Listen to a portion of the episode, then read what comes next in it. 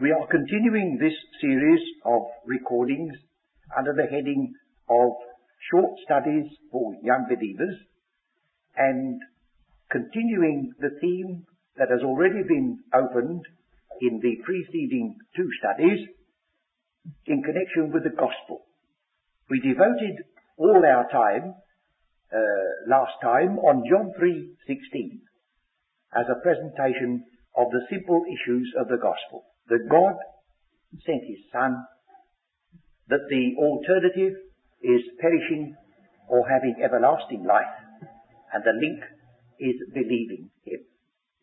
Well now, it's very wise not merely to start with John 3.16 and that's the end of it, uh, but there's a lot more.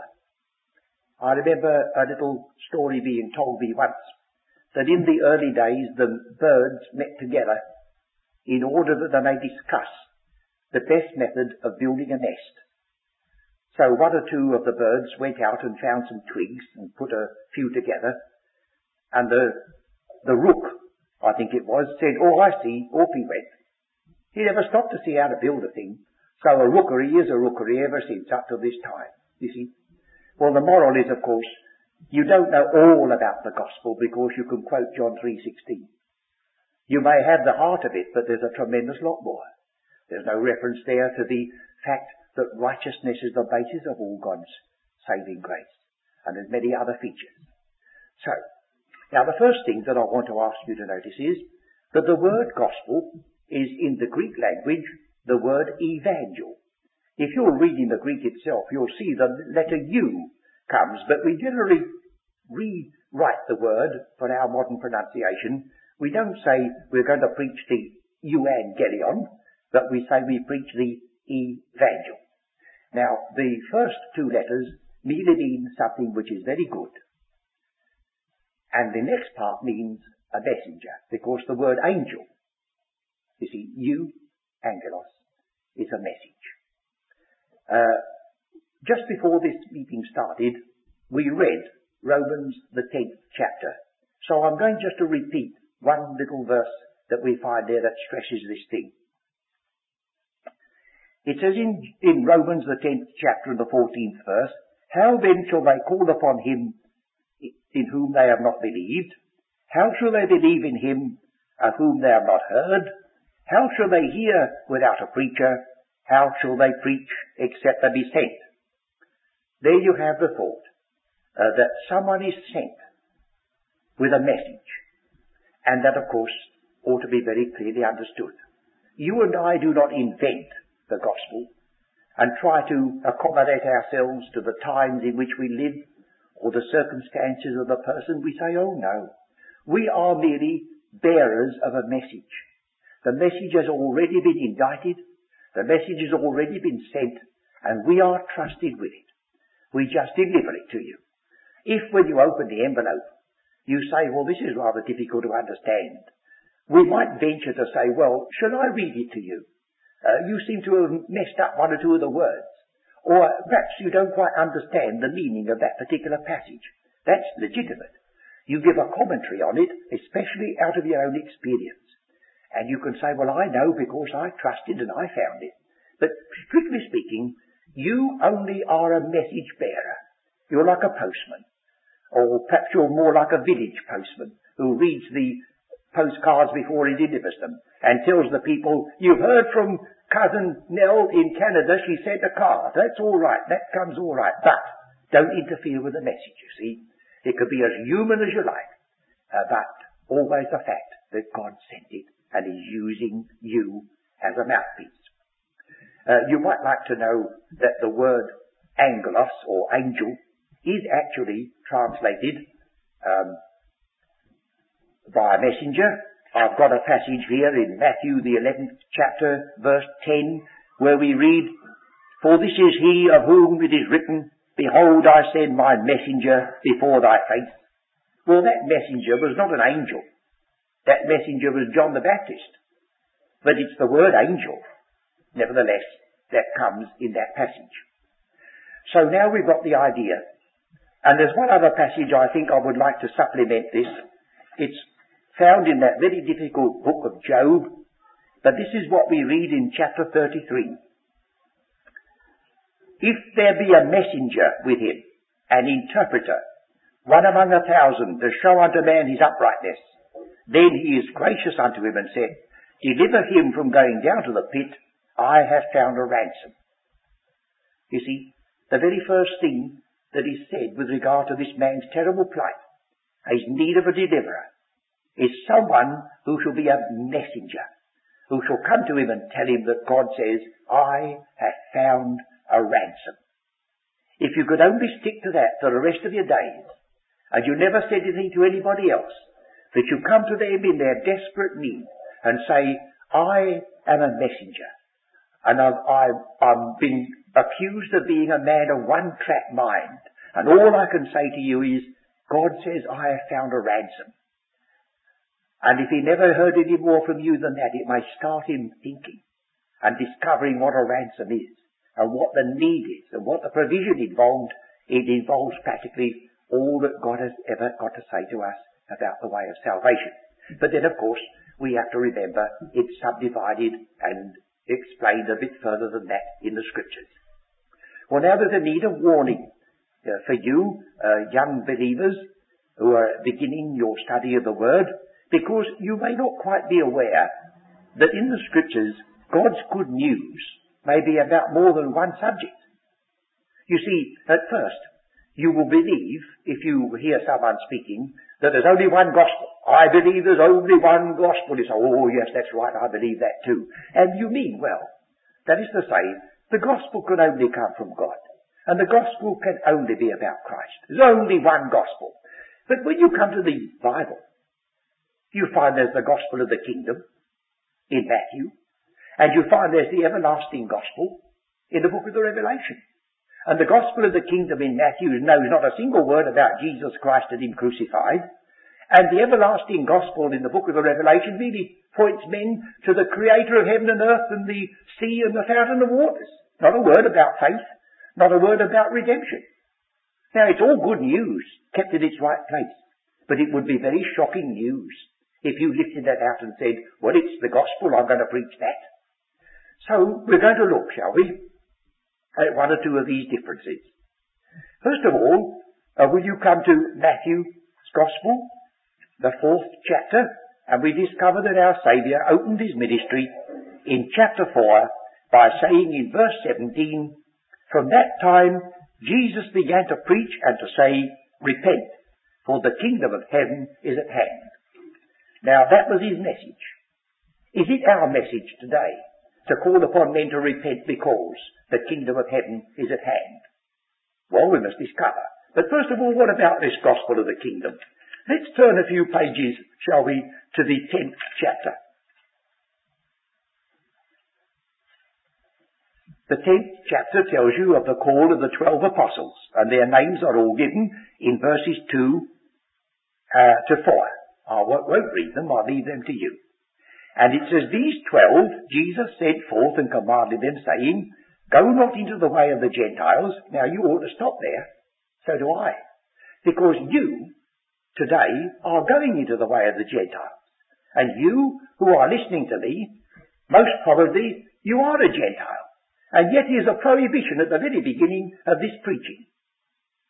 So if you believe the Bible to be true, and if you, if you believe the Gospel of Matthew is a part of the Bible and is true, then you ought to immediately say to me, well, I can't preach that, can I? And I would say, no, you're on the right track. There are gospel messages for others besides yourself. You see, here was a gospel message while the people of Israel were in expectancy, when the Jesus Christ was there as their long promised Messiah, when he was preaching to them the possibility that the kingdom that he was going to rule over, and will rule over presently, was about to be set up. Well, that may have conditions about it that have nothing to do with the gospel of salvation of a poor outside Gentile who'd never heard of Abraham, Isaac and Jacob or any of the kingdom promises, whatever, you see. So let's look a bit further. Go not into the way of the Gentiles and into any city of the Samaritans enter ye not, but go rather to the lost sheep of the house of Israel. And as you go preach, saying, the kingdom of heaven is at hand. So they were continuing the ministry that Christ started. They preached the kingdom. And this is what happens. Heal the sick, cleanse the lepers, raise the dead, cast out devils, freely have received, freely give. Now I know of one meeting that was conducted rather dramatically where they used to quote this passage and always leave out raise the dead. They even couldn't face that for the whole congregation to keep on saying, you see. So don't you see, you cannot take a part of scripture and leave the rest without distortion. Now, will you turn to the 16th chapter, where we have Peter making his confession. 16th chapter. I'll have to cut a lot of this short because of the shortage of time, uh, but the Lord challenged Peter as to, whom do you say that I am? Verse 15. And Simon Peter said, Thou art the Christ, the Son of the living God. And he was commended as being taught by the Father. Then there comes an interval, and verse 23, he turned and said unto Peter, Get thee behind me, Satan. In the same chapter, he's called Peter, Simon Peter, because of his confession. He believed that he was true, and in the same chapter he's rebuked as being Satan. Now why? Well, it says in verse 21, from that time forth began, Jesus began. These are identical with the words of Matthew chapter 4. In Matthew chapter 4, Jesus began to preach the kingdom. Now it says he began. This must be something new then if me, words mean anything, mustn't it? He must have started something else. All right, what did he start now? To show unto his disciples how that they must go unto Jerusalem and suffer many things. He must. Many things of the elders and the chief priests and the scribes and be killed and be raised again the third day. And Peter took him and began to rebuke him saying, Be it far from thee, Lord, this shall not be unto thee. Yet Peter preached the gospel of the kingdom and if there was a person who was sick, he could heal him. If there was a person who was blind, he could give him sight. If there was a leper, he could cleanse him. And he did not know and he did not preach Jesus Christ and him crucified. For he gives evidence that he never heard of it. Neither had he. So you see, it's not true to say there's only one gospel. It is true to say that every gospel that's ever been preached has Jesus Christ as the center. But Jesus Christ as the King is a very different message from Jesus Christ as a Redeemer. Now, of course, we could go on with this, but I'll finish this aspect by looking at Mark 16. Mark 16.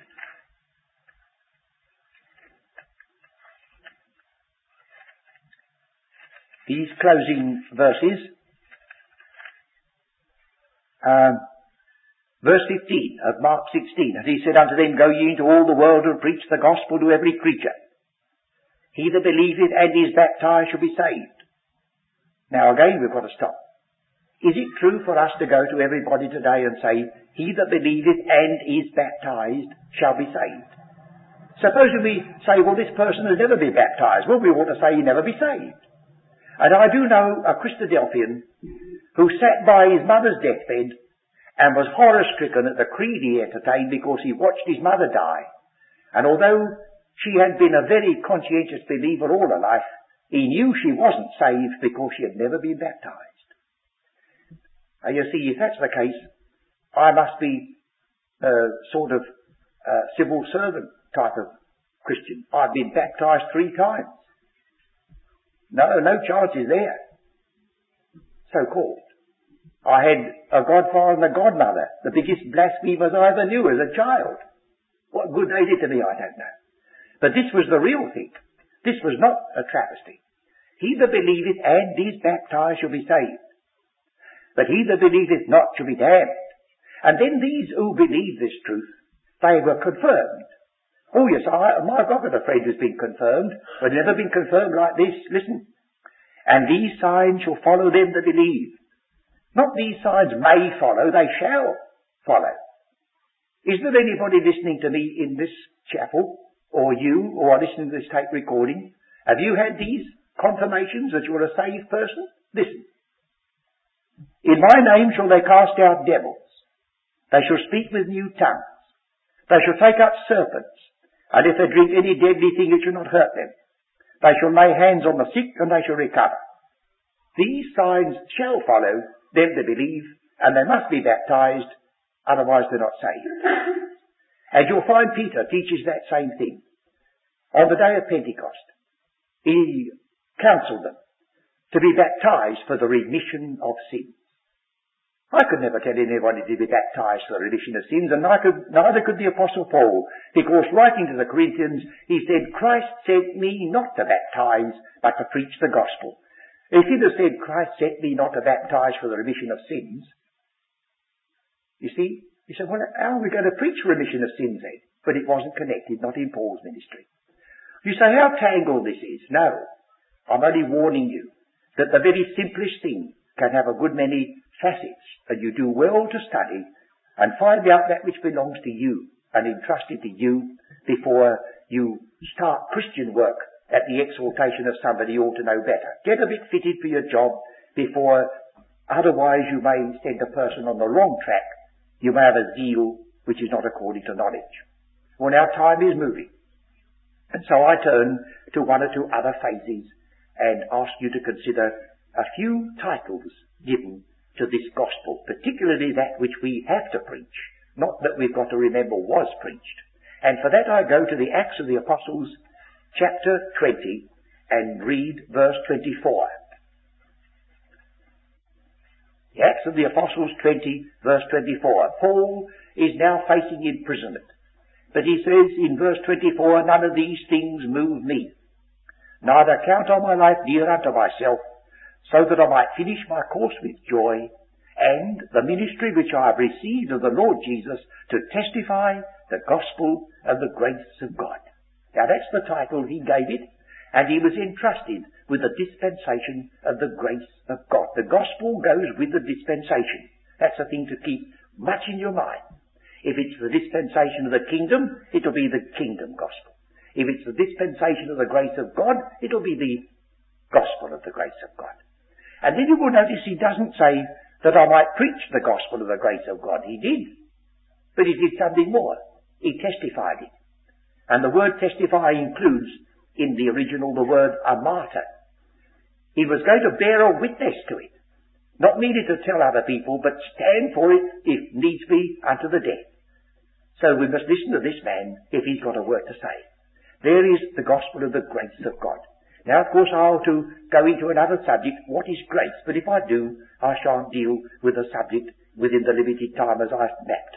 So we'll turn the page to the Epistle to the Galatians, chapter 2, just to observe this fact, that there were two sets of preachers, both in harmony with the will of God, so long as they kept to the territory given to them. Galatians 2, Then fourteen years after I went up again to Jerusalem with Barnabas and took Titus with me also.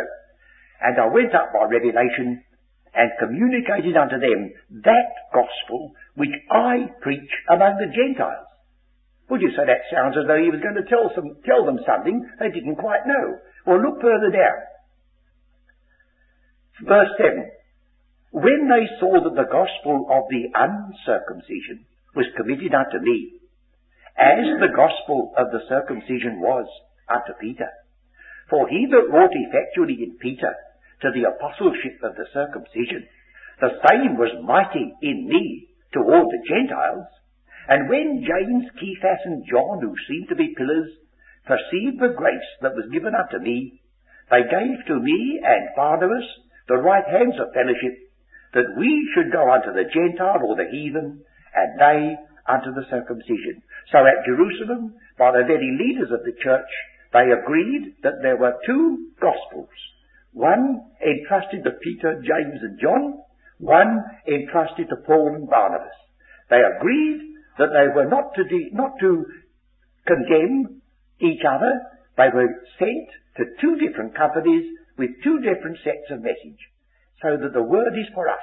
If you're not sure what gospel to preach, if you don't know whether to go to Matthew, Mark, Luke, John, the Acts of the Apostles, Peter, James, Jude, or the Revelation, plump for the gospel preached by the Apostle Paul, and you'll be on right lines. For he has been picked out as the pattern, as it says in 1 Timothy. And in um, chapter 1, this is what he says about the gospel. And with that, this first talk must be brought to a finish. Chapter 1, verse 8. But though we, or an angel from heaven, preach any other gospel unto you than that which we have preached unto you, let him be anathema. So even an angel from heaven would be withstood by Paul if he preached anything else except that which Paul had been entrusted to speak to you and to me, poor sinners of the Gentiles. All the circumstances of our broadcasting, the limitations of our time, mean that we must stop now for a moment and then presently pick up another aspect and so complete this double uh, message for this afternoon.